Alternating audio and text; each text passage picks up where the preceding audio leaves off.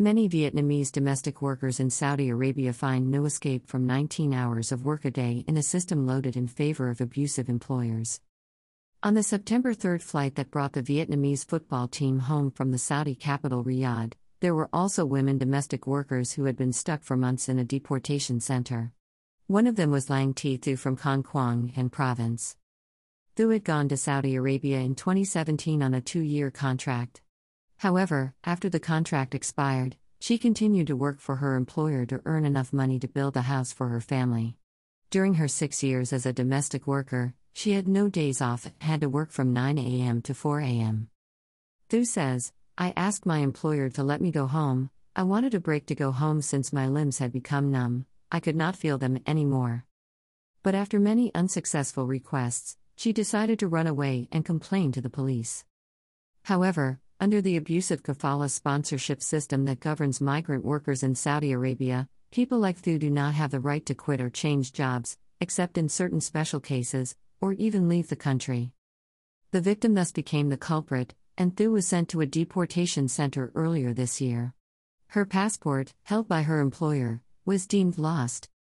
With abusive employers holding their passports, some domestic workers in Saudi Arabia have had to flee like Thu to save themselves.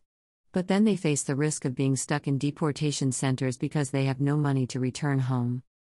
Since Vietnam closed its borders because of the COVID-19 pandemic, the number of its nationals stuck in Saudi Arabia has increased. Most of the women returning from the Sakin Center belong to a group of 1,500 workers who went to Saudi Arabia to work in 2018. Most of them worked as domestic workers under 2-year contracts. When the contract expired in the midst of the global pandemic, they were forced to stay with the employer and continue working. Ling, name changed, is one of them. After her contract ended in October 2020, she could not return to her country, and was forced to continue working for 19 hours a day.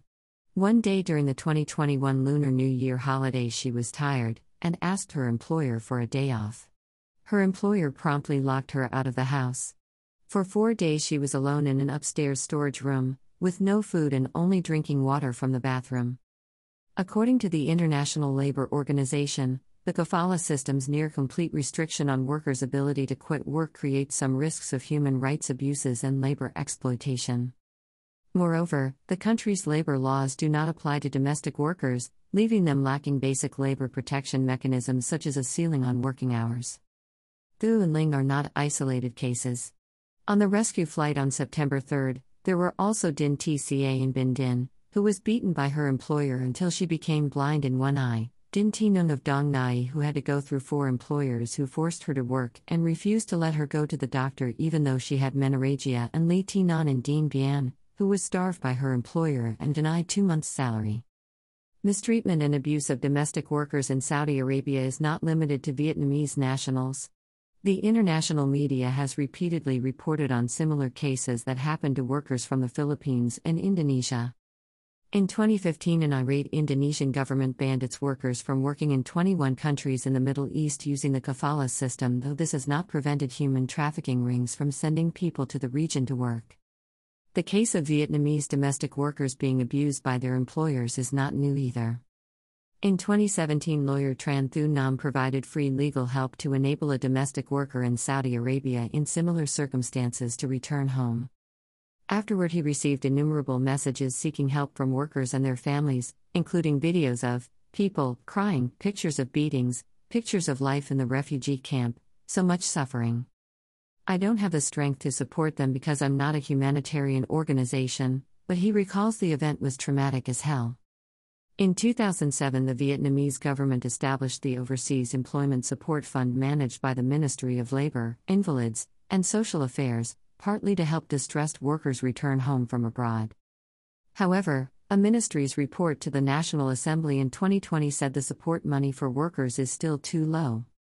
The support for workers who have suffered accidents and have to return home before the contract ends has remained at VND $5,219.47 a person since 2007, while the consumer price index has risen by over 40%, and so the significance of the support has greatly reduced, it said. Moreover, the nature of cases for which the fund offers support is still limited. Many situations and types of risks faced by workers before leaving and during the time they work abroad have not been mentioned, such as war, economic recession, COVID-19 pandemic, and so employees and businesses are not supported by the fund. The fund also does not support workers who are abused or exploited by their employers. Gender equality and discrimination against migrant women have not been paid enough attention to, which limits the protection of women workers abroad. The ministry cited the example of the Philippines, which has support centers/addresses for women experiencing sexual harassment, sexual abuse, and discrimination in countries where its women work. This year the Labor Ministry has drafted amendments to the fund, which increases the amount made available to workers returning home ahead of time to VND 10-20 million. However, the approval process is very difficult in terms of documents to be furnished. Employees sign many documents but they do not get to keep them and there is no contract, lawyer Nam says. There are cases where a company does not have a license but still sends workers to work underground. When it leads to consequences, such as workers suffering from abuse by employers, it is very difficult to remedy them.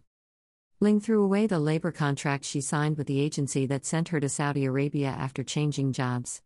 Nan, the Dinh Bian woman stuck at the deportation center, cannot even remember the name of the company and cannot read or speak Vietnamese well. "I don't know anything," is her constant refrain.